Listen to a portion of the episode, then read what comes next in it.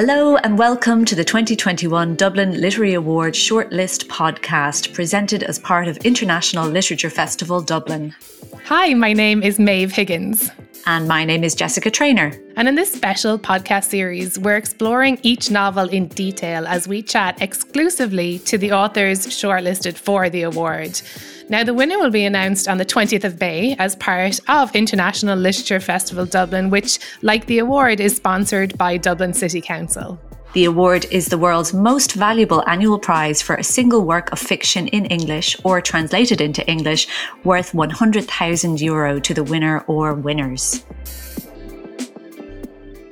On today's episode, we are looking at Hurricane Season by Fernanda Melchor, and it's translated by Sophie Hughes. Now, like so many great crime novels, Hurricane Season starts with the discovery of a dead body. The witch is dead. And the discovery of her smiling corpse by a group of children playing near the irrigation canals, that's what propels the whole village of La Matosa into an investigation of how and why this murder occurred rumors spread, suspicions spread, and the novel unfolds in these amazing torrential sentences. It's very captivating, I think, anyway, um, because you probably spotted Jessica, you know, the story is told by kind of a chorus to start. Then it kind of goes from other characters, differing perspectives. Each one is an unreliable narrator, um, and they linger on some old and some new details.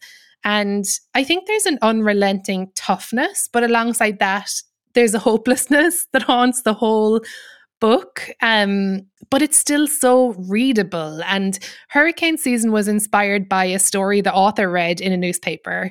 And it's full of really brutal acts that reflect the very real issue of femicide and gender based violence some of the characters to give the listeners an idea. There's a 13 year old called norma who runs away from home because she is pregnant by her pedophile stepfather. And then there's brando who's a teenager too. He's both a victim and a perpetrator.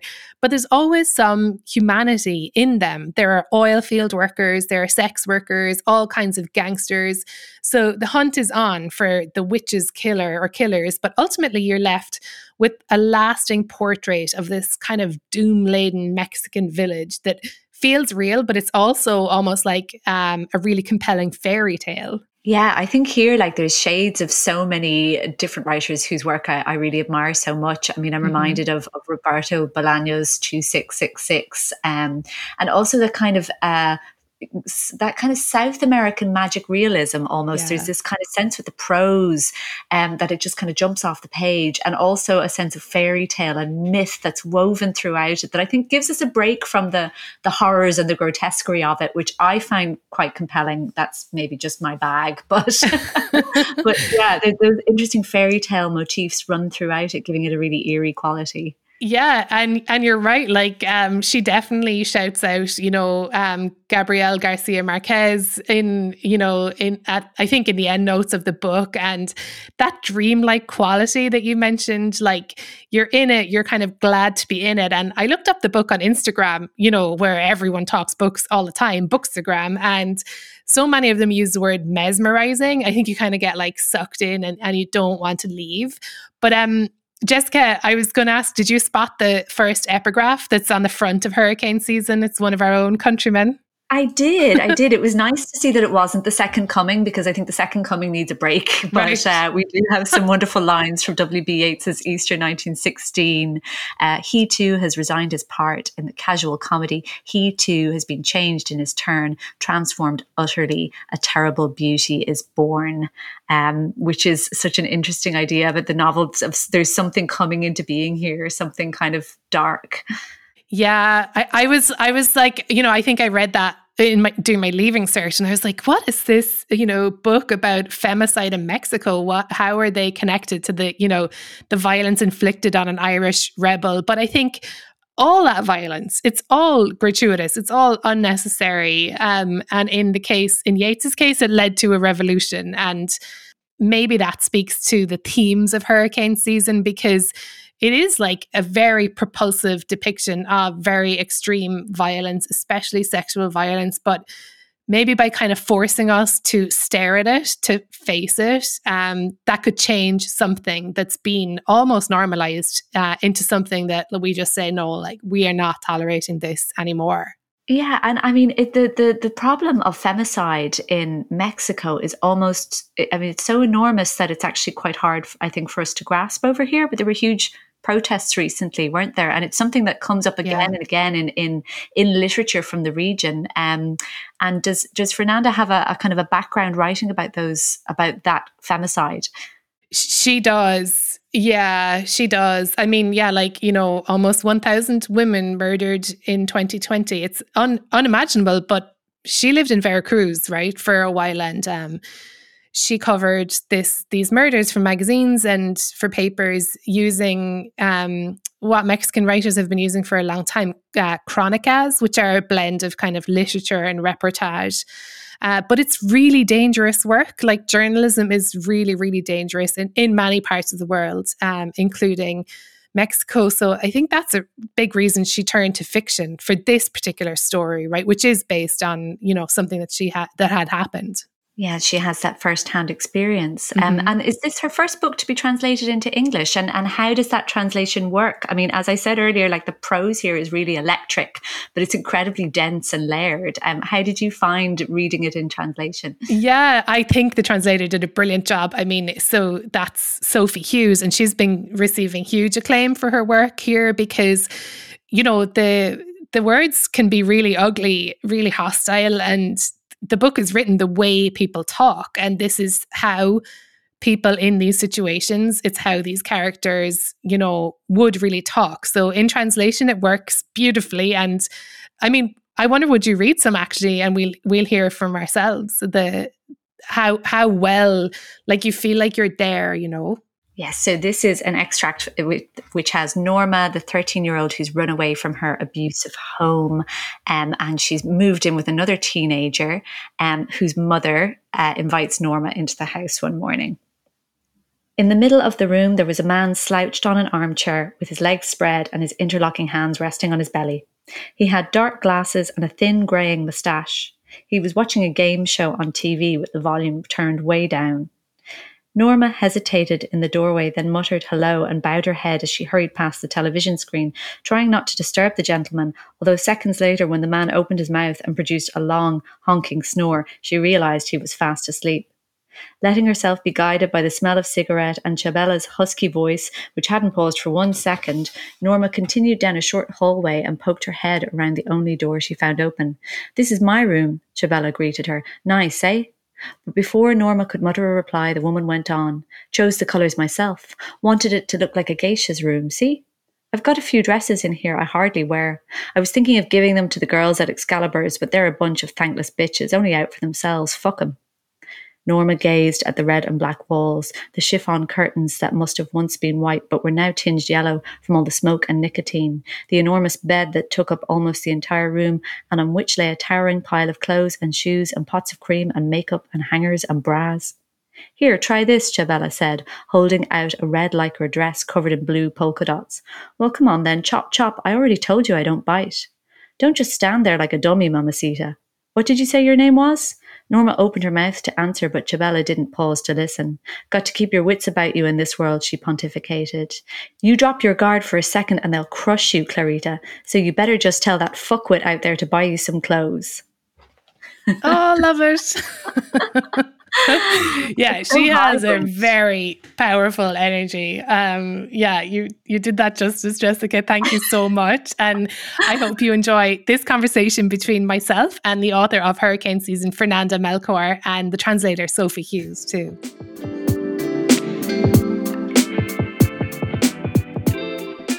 Hi, Fernanda. Hi, Sophie. Thank you for joining me. Hi, Maeve. Thank you for having us. Thank you. Hello. It's a pleasure and an honor. Thank you. The book is so fabulous. I'm really excited uh, to talk to you. And the fun part for me is that um, I think everybody has questions when they read Hurricane Season, and I get to ask. I get to ask the brains behind the book. But first of all, Fernanda, this came out, right, in 2017, initially in, in Spanish, right? Yes, uh, in, in Mexico. And, and a year after, it, uh, it also was published in Spain, also in, in, in, in Spanish. Oh, cool. So I was thinking about that because, of course, it took you the time to write it. And we know in publishing, there's a kind of a waiting period, you know, after you've written it. So this this book now it's out you know in english and it's marching around the world it's almost like it has a life of its own for years after you have you know sent it into the publisher. So what does that feel like? It is a very particular uh, i think uh, situation and, and feelings because i was really close for a time with this book. Uh, it, it, uh, i think it, it was written uh, out of uh, a personal necessity of addressing uh, emotions, difficult, hard emotions, and, and topics, and all this uh, violence that surrounded me as a woman in Mexico. So it was a, a, book written out of necessity, you know, like an emotional necessity. And after almost, I think, five years now, uh, it's been uh, last week we signed the uh, the, the uh, translation rights for Croatian, I think, and wow. for lots of uh, languages that I don't even imagine how how how wow. it's going to be translated, how it's going to sound. And I still got get to talk about hurricane season, and it, now my my relationship to the novel has changed, of course and I uh, thanks uh, to to translator like like Sophie or like Laura Alcoba's translation to French. French and English are the only languages that I can read uh, besides Spanish.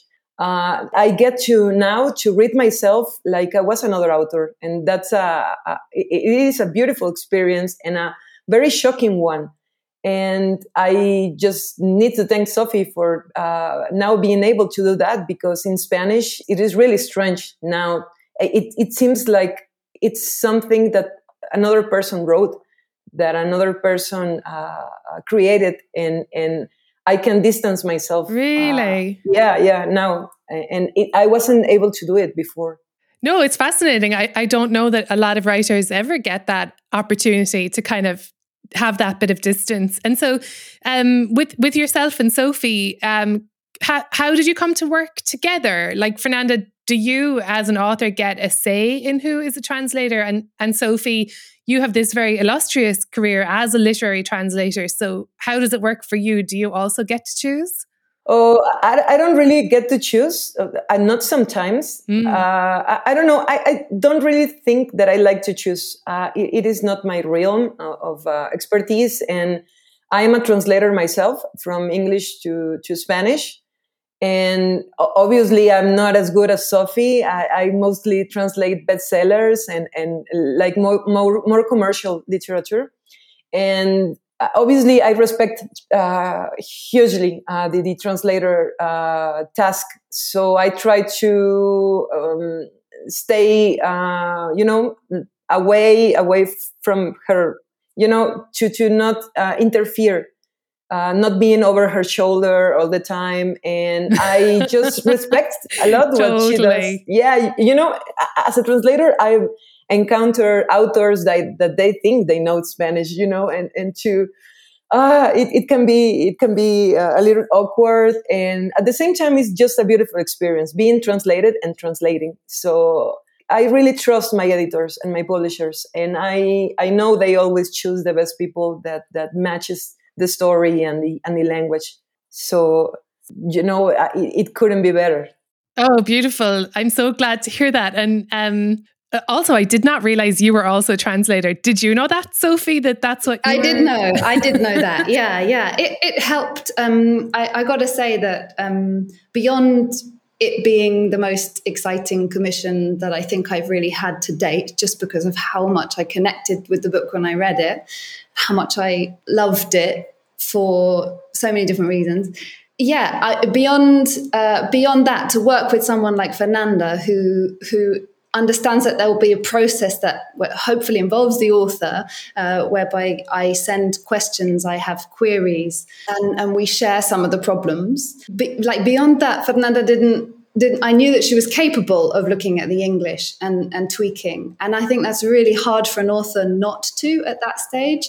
And mm. it I I was enormously grateful for that trust. Especially because the novel was doing so brilliantly well, and also because when I read it, I had this strong sense that it was a bit of a, a masterpiece, and I hadn't read anything com- coming out of Latin America, which is usually where I translate I hadn't read anything quite like it. To me, you know, um, there are lots of good books coming out, but for me, it was uh, for me it was something really special. So I was just delighted. And you know, Fernanda and I have never met, but I feel like we have.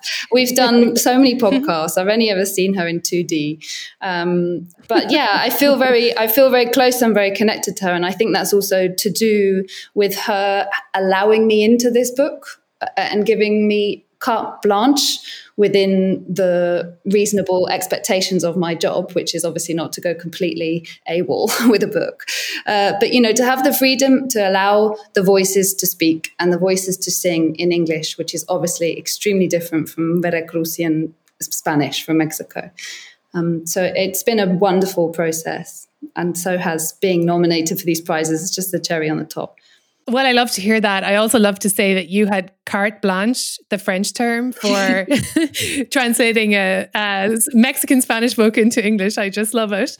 Um, and also, you mentioned that, like, when you read it first, you felt like this is a masterpiece and you were caught up in it.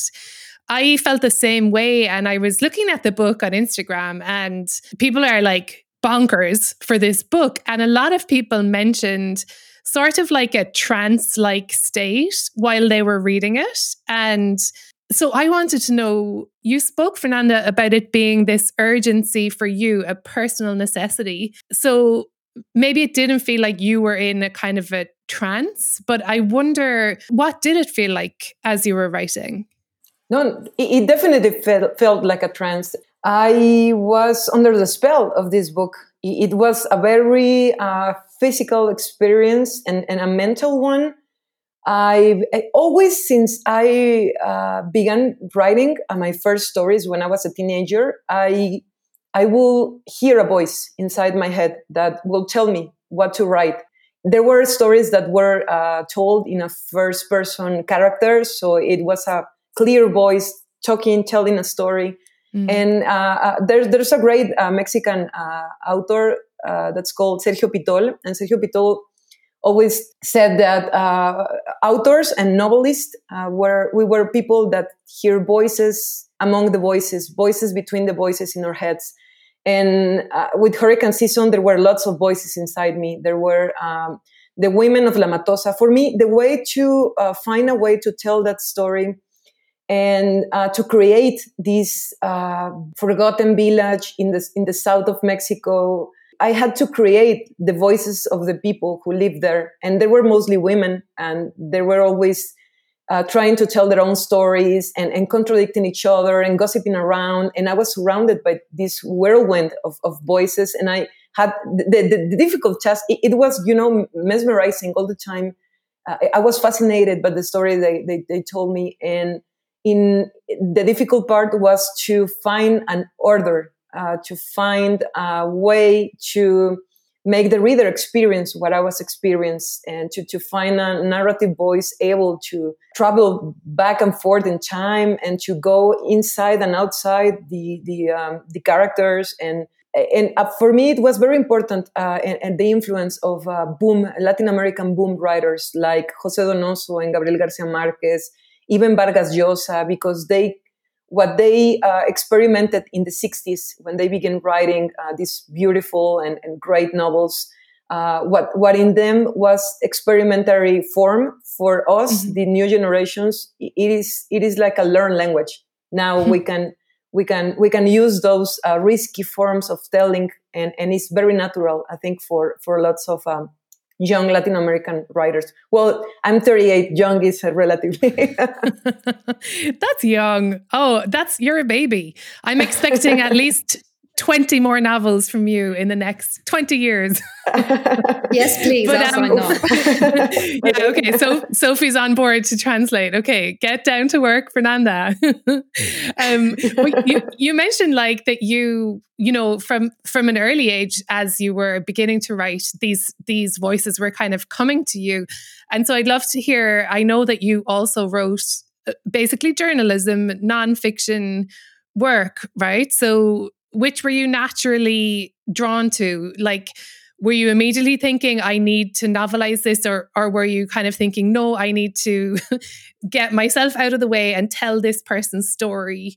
No, no, no. I think I always um, my inclination was to tell stories. It, it, never really mattered if they were real or, or based on real facts or or uh, process through my subjectivity to become fiction. Uh, I always was interested in language and in words and in telling stories.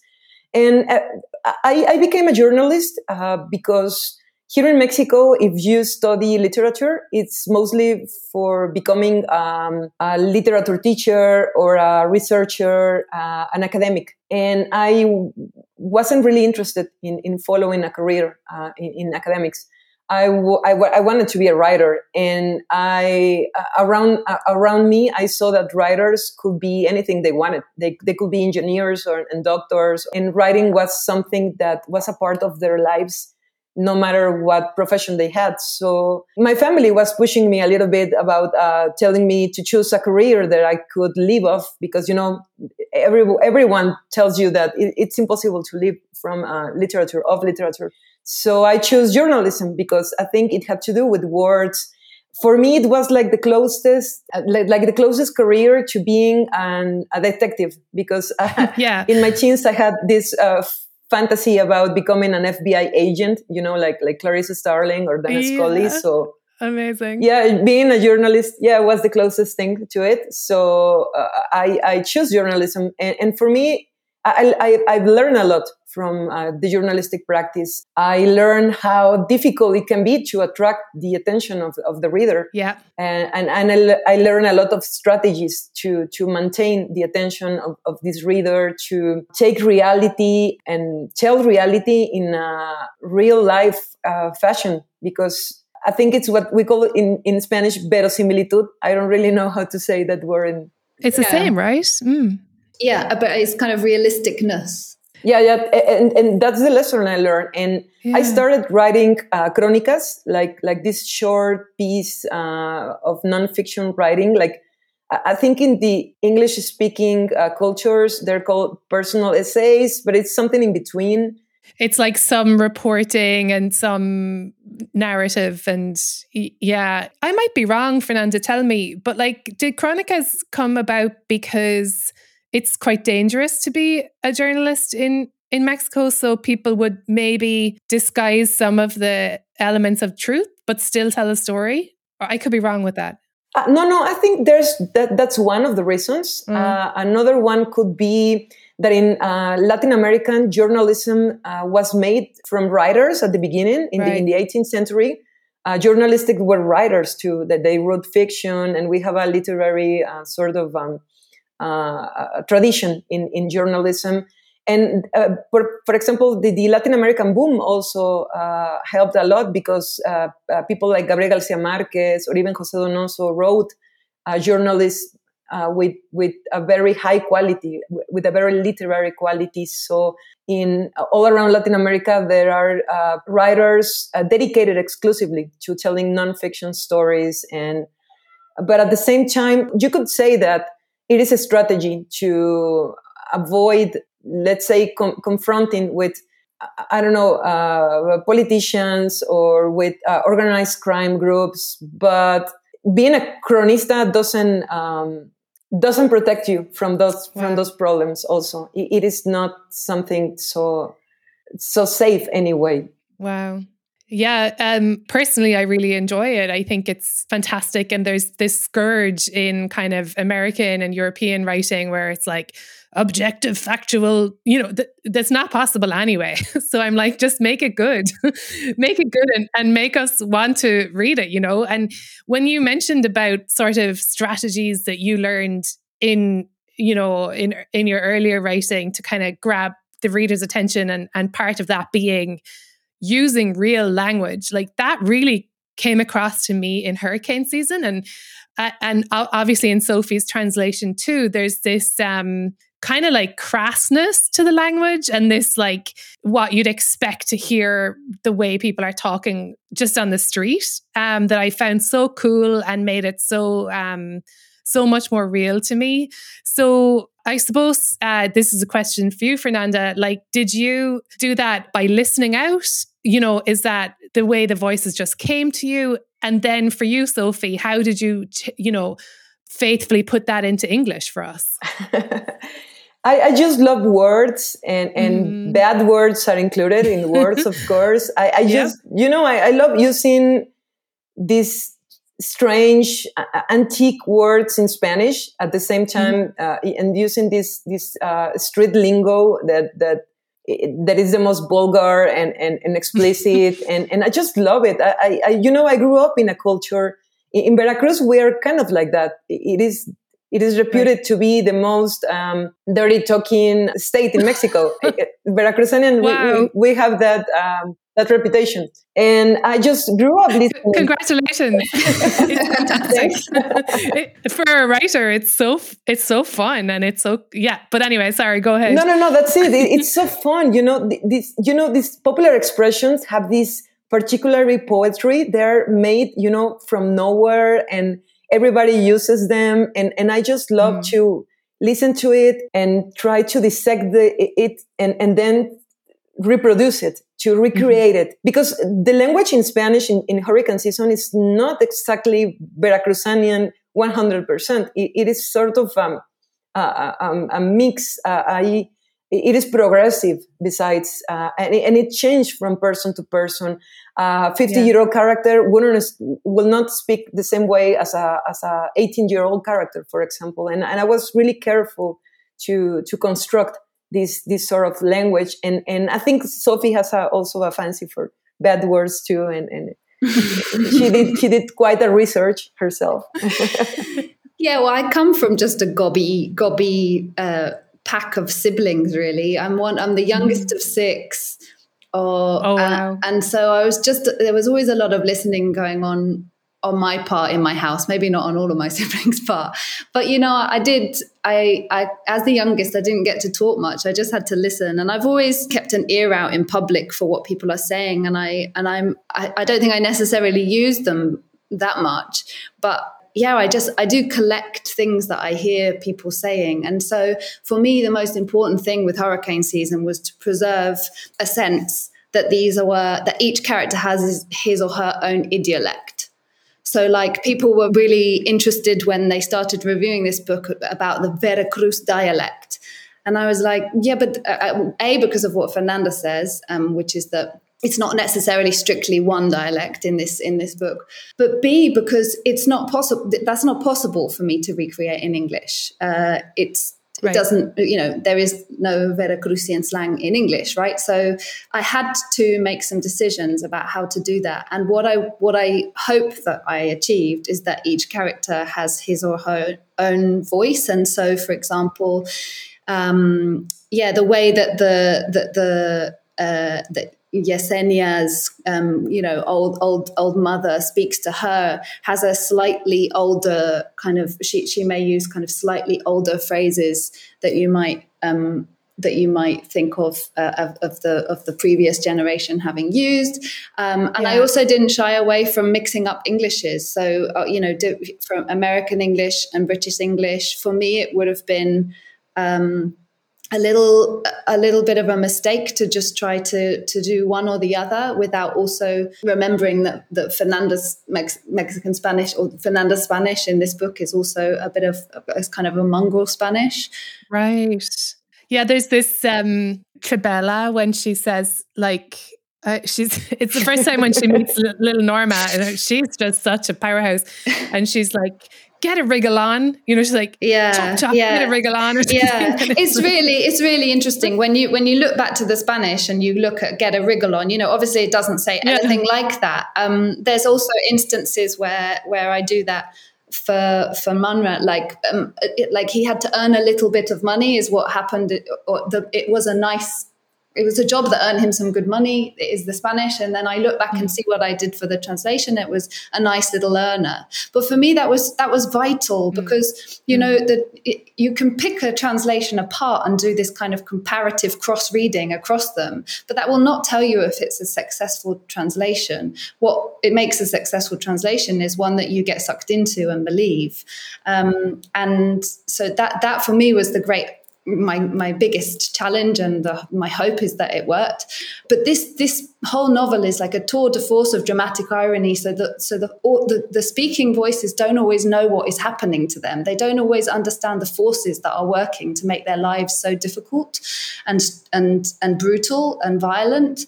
And they don't even understand that the way that they're talking is violent or brutal a lot of the time. So for me the the way to maintain that dramatic irony was for each of them to have really believable voices because I think that in this case was what it meant to be faithful to this book, not like looking at every single line and and having the same wording, you know, which isn't even possible in translation anyway.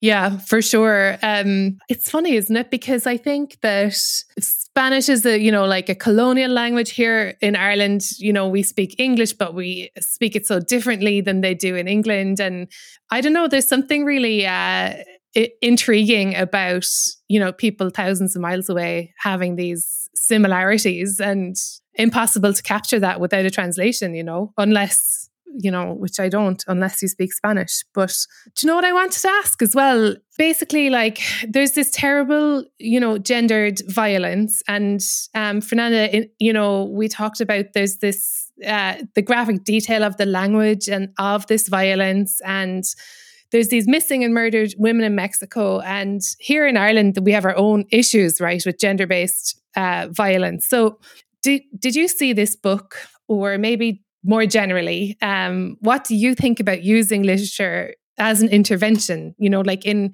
in the hope of changing it? Or is this even a fair question? Mm. I, of course, was thinking in saying something when I wrote this book I could say that literature is not a really good uh, tool to to social change. For, for example, uh, uh it it is too slow and, and, and it's too individual. It changes uh, a person, but each person uh, at the time. I think it's very difficult for a for a and it's a very ambitious and a, a little bit unjust task for a book to change a society. Mm. But at the same time, for me, it's my way of expressing myself. Uh, this is the way I, I think things uh, with narrative. This is what I do. This is my work to, mm. to take these preoccupations and, and worries and, and anxieties and anguishes that I feel about the situation of the women in Mexico. Yeah. In Mexico and in, well, in, in the third world, you know, and, and even in the first world, I think. I mean, it is true that there are countries that have uh, and cultures that have made advances in in this subject, but it, it happened last century. You know, it, it is not something yeah. that we can take for granted everywhere. And I feel really honored uh, uh, for the nomination, and and because I, I I think Mexico and Ireland are really close. Uh, culturally, I think we have similar ways of regarding of seeing uh, matters like like life, death, art, uh, uh, partying. I mean, uh, I think we are we are very connected, and I find, um, for example, uh, one of the things that. Um, that I was thinking when I wrote Hurricane Season, I, I, I tried to tell Norma's story because for me it, it is so difficult to understand why in Mexico we cannot have uh, a respectful a respectful uh, law uh, of abortion, for example. No. Why women in Mexico we don't have uh, we don't generalizely have a, a, right for abortion, and you have little kids, you know, like like ten years old, twelve years right. old, having children, children having children, and and this sort of uh, uh, of obliged maternities that I, I, don't know. When I think of hell, I I, I think of, of having 12, 12 years old and being being being forced to to give birth to a child that you don't desire I, I, I cannot fathom any more you know horrible than that And uh, it is something that I saw all the time growing up around me in Veracruz. And I wanted to talk, to talk about that. And I know that happens in a lot of places too. And it is, I, I just, it is, it was my way, I think, to try to understand why are we, uh, why are, are we women always thought like uh, citizens, citizens of second class, you know, like why does this thing happens? Why does everybody needs to have control over our, our body, our bodies? So I, am sorry, I stutter because it's something that really maddens me. You know, it, it is uncomprehensible for me. Since I was a child, I didn't understand what this could happen. How how can grown-ups, adults allow this to happen? And I just needed to to express this. And and, and Norma's story talks about this, but the whole book is is uh, it talks about the, the the the horrors of forced maternities. I think and, and what it is like when you have no right over your body, when you have to go through a pregnancy that you, that, that was undesired and, and the things that does to the life of a woman and, and how they can sometimes n- not regain control of their lives anymore after that. Yeah, I mean, it's so resonant, you know, as you said, through, throughout many parts of the world. And certainly in Ireland where we're having a big reckoning yeah, at the moment with these you know um, the mother and baby homes as they were called. And so I think for us to get to read something that is so direct and so um, so questioning then yeah it's just it really hits it really hits a nerve. And also it's it's very painful. So i want to say thank you to you for putting yourself there and for writing it because um, we I think we need it. You know, um, I think it's a, a really beautiful service that you did intentionally or not. I know you said it was something you had to do, but um, but no, I do thank you for that. And uh, I wanted to ask you both about process because lots of our listeners are readers, but lots of them are writers too. So um, I wonder, could you both talk to me about your I mean, like your actual physical process. so, like, do you, you know, uh, in the morning, do you sit down? You don't let yourself get up? Like, how do you treat yourself as you're writing, as you're working, as you're translating? I, for this book, I'll talk about this book. Uh, yeah otherwise I'll bore, bore, bore your listeners. Um, so for this no, book, Sophie, I, there's no there's no boring answers. We all want to know how you guys create this magic. Oh, that's really funny, Maeve, because once Fernanda wrote back to me after I'd asked her a couple of questions about the translation, and she said, "There's no stupid question, Sophie," because I'd said, "Oh, this, this is so nitpicking. This is so nuanced, and you're going to think I'm ridiculous." She was like, "No, there are no stupid questions," which is great. Um, process, yeah. So with this book, I had just had a baby. I just had my first child, and nothing was going to stop me wow. translating this book. And so I. I, I didn't have the kind of like full day ahead of me to translate Fernanda, um, but I did I was so lucky uh, that the book is so compulsive. One, because it's written in these kind of um, run on sentences, um, which is very, you know, this is a, Fernanda's strength and her fantastic style that she's becoming known for now all over the world. Um, and that's a really co- compulsive as a translator because there's not really a natural place to stop so you just keep going because you know this character's thoughts are running and running and running and you and you just want to keep going and also because once I felt that I had found their voice for the day, kind of thing, is once my kind of hand, my tongue got in gear, um, I, I, didn't really want to stop. So that meant that I was, it was a really efficient process. Um, I, I tend to do a very rough draft first, so I really literally just get the words on the page. Mm-hmm. Um, but earlier, I was thinking when when Fernanda was talking about these voices talking to her, it reminded me of of, of Anna Burns, who who actually won this prize. Was it last year? Was it the oh for the milk? Year, I think. Ma- yeah, the milkman. Yeah, and it was. I once yeah. heard Anna Burns talking about. She has this beautiful anecdote of where she's peeling potatoes in her kitchen or whatever, making dinner, and the voice starts talking to her, and she literally has to put down the potato, put down the peeler, and she runs to her desk and she starts writing because he's arrived arrived. She said, like, the voice has arrived, so I have to obey it. at that at that second wow. and then she'll go back hours later to these brown potatoes that she hasn't cooked you know because yeah. she because because she had That's... to obey the voices and a little bit i mean a, a, little bit because of time constraints and and the way and the time in which i was i was doing the work and but like a little bit when it when the voice came i just wanted to get as much down as as possible. Um, yeah, and then loads and loads and loads of reworks. I mean, I uh, mm. at least eight or nine drafts. That's for every book, but yeah, eight or nine drafts. Um, wow, and and reading aloud. Reading aloud so important because you know there where like something's just sticking, something makes you trip up, and like so a swear word that may have been like the literal translation or, or closest you can get to a very close translation of the Spanish, you just say actually he wouldn't say that here, he'd say this, or even yeah or even realizing where yeah precisely where you've been a little bit too conservative and that it's just sounding a little bit maybe like what we call translationese where something just feels a little bit stiff and it needs to be teased out um, and you need to just obey english yeah so that's that's that's my process really. oh that's so that's loads of insight. Thank you. I also love the idea of like you reading this aloud and there's like a tiny baby there. And you're like, no, actually, I think you should call him a shithead here. No, actually, I'd call him an asshole here. Excellent. you might explain a few things actually now that he's a toddler and is talking. Everyone's like, is that the Veracruz dialect? He's two years old. He's a non Veracruzanian now. Oh, yeah. perfect. give, him a, give him a badge. yeah, well, for, for me, the process was was very similar. In fact, I I always read out loud. I need to hear mm. the words uh, uh, physically physically in the air, and I I need them to have a particular sound. I, I write a lot um, uh, like this I, I, I as a phenomenon, I, I, I like hearing the words out loud.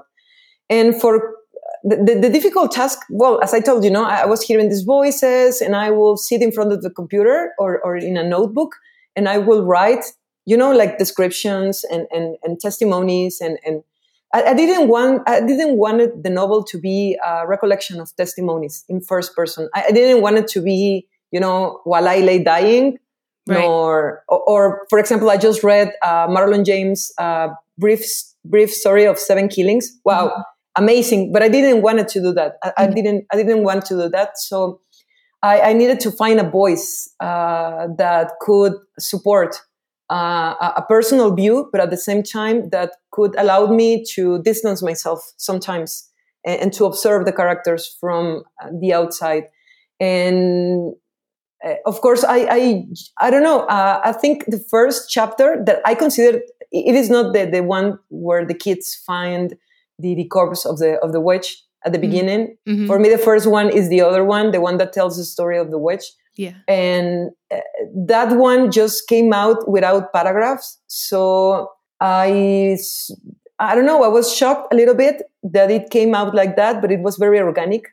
And the second one, uh, Yesenia's story, also so I decided from then on to continue to, to pursuing this, this, um, this sort of uh, challenge. But at the same time, it was, I think I found a way of telling. All the characters are sort of uh, stuck in a certain situation and yeah. they began having this mental um, journey uh, and, and why they uh, got there. So the, each chapter is like a spiral like a downward spiral for each one of the characters. Yeah, yeah and, and, the whole novel is like a big downward spiral that you know goes deep and deep and deep into the motives of a, of a horrendous crime.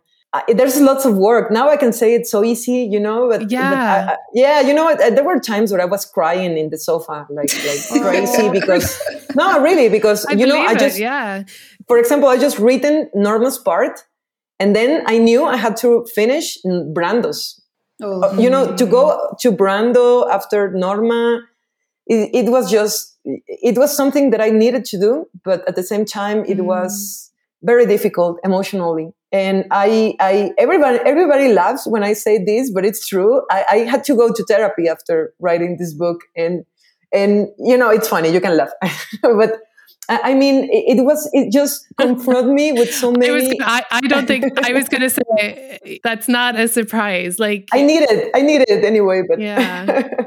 it was it was necessary for me anyway. We all do. Everybody does. Yeah. yeah. that's it. But Fernanda, uh, how, how much it must it must be so beautiful to hear someone like Maeve actually, because it's quite rare, at least in the interviews we've done together, where someone says thank you for writing it as well. yeah, you know, I mean, yeah, it's not what every book should be, but it's true that this book is like I, I was always just so grateful that you had written it, and yeah. Thank you, but I never know what to say uh, uh, when when people told me this. In in Mexico, in Mexico is is very emotional because uh, the, the, reaction of, of, of readers because uh, the book is very realistic. And and people always is telling me that I wrote you know like I rip reality apart and put it in a book. And and it, the reactions are are very emotional and and I feel like every reader who oh we, we can do it we cannot do it now because of the pandemic but in book presentations everybody just wanted to hug me you know like like oh. they thought I needed it and, and maybe I did but it, it, it is a very powerful book and it's a book that cost me a lot in terms of uh, mm-hmm. you know like like emotional power and and I ended up drained completely drained after writing it and I just of course, it, it, it is one of the best experiences I've had in my life, even even if it was so hard. Wow. Well, I know. I think maybe in future, if somebody says, "Hey, thank you for doing this difficult work," you can say, "Can you just like kick in some money for my therapy because I'm going to." You should That's start what royalties are for. um, for sure, for sure. But look, I just really am so glad that I got to to speak to you both, and it's just such a cool uh, collaboration as well as individual efforts, and uh, it's much appreciated. And I just wish you both the best of luck in all of your uh, writing, translating, working going forward. Thank you so much, Maeve. It was a pleasure. Thank you. Thank you very much. This was super fun. Thank you.